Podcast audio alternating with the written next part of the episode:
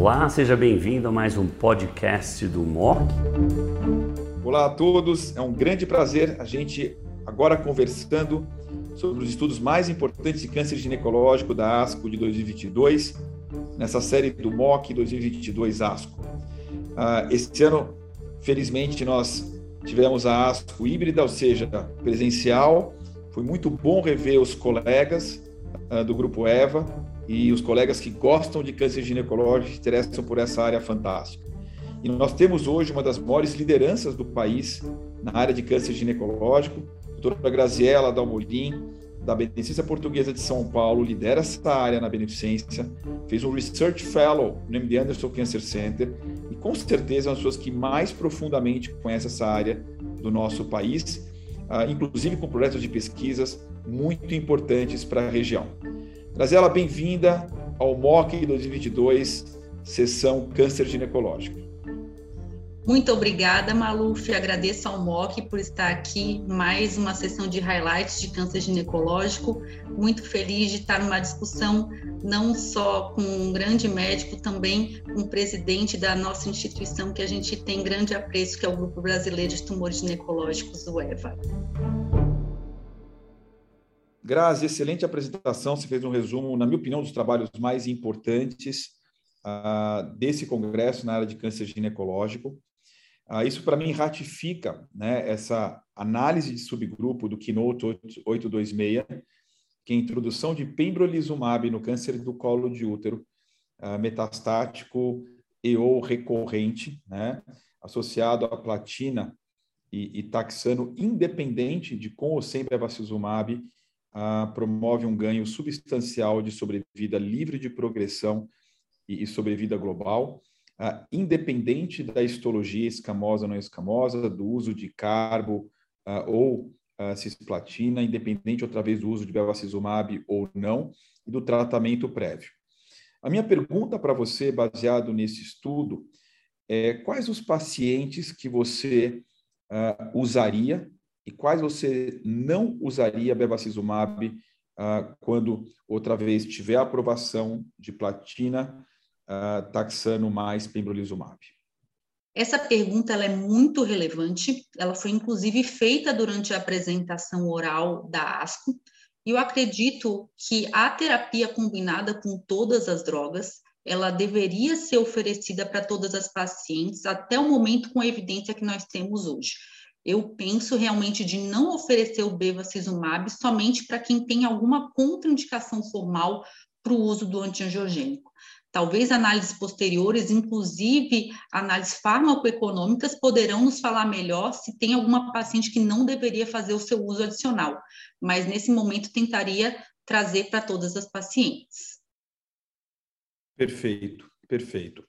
Bom, você mencionou ah, o trabalho que eu achei muito interessante do tisotumab vedotin, mais pembrolizumab na primeira linha do câncer cervical recorrente ou metastático, mas também foi descrito o papel desse tratamento e a atividade dele na segunda ou terceira linha, mostrando que com pembrolizumab é uma droga bastante ativa, e eu não tenho dúvida que os ATCs vão permear a, a parte rotineira do tratamento dessa doença. Inclusive, nós vamos trazer para o Brasil ah, em vários centros um estudo randomizado de tisotumab vedotin ah, para os pacientes. Então, esse estudo, para mim, ele é muito interessante. É um estudo que ah, envolve, pelo menos em dois coortes, não no, no, no terceiro tratamento sem quimioterapia, o que, para mim, chama bastante atenção. E, e, falando de câncer de ovário, você mostrou um, um dos braços do estudo Atena, foi agora acabou de ser publicado no JCO, ah, mostrando que o Caparibe promove um benefício na sobrevida livre de progressão na população uh, intention to treat, mas obviamente a população que realmente se beneficiou foi a população uh, HRD positivo. A minha pergunta para você, Grazi, é duas. Uh, esse teste vendo só o loss of heterozygosity, que é uma das três partes que o teste do Mirrored My Choice avalia, uh, feito pelo Foundation One, você acha que ele é tão bom quanto o Mirror My Choice? Podemos usá-lo na prática clínica? Essa é a primeira pergunta. E a segunda, quando o Rucaparib for aprovado, uh, você acha que ele, que, ele, que ele vai ser uma opção também para os pacientes HRD positivo?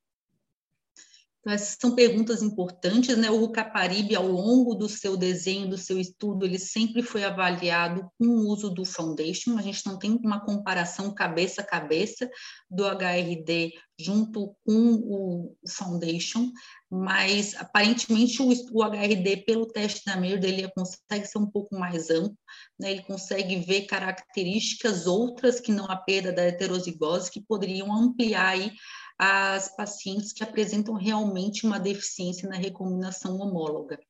E eu acredito sim que o rucaparib é, ele é uma droga bastante interessante, de fácil manejo.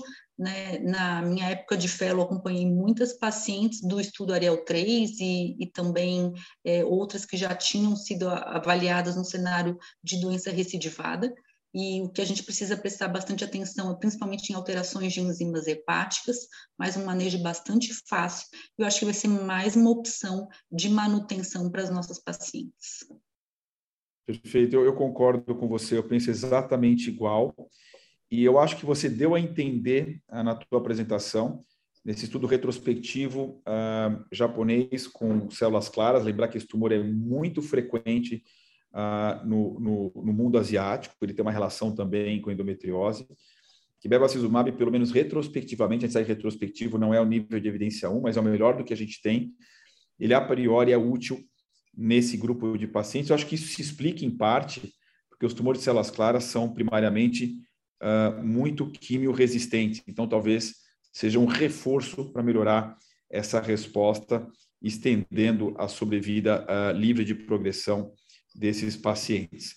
A minha pergunta para você, Grazi, uh, é que tumor de células claras avançado, nós estamos falando de, de, de estádio 1, mas estádio 3 e 4, se você hoje você usaria de rotina bevacizumab durante e pós o final da quimioterapia?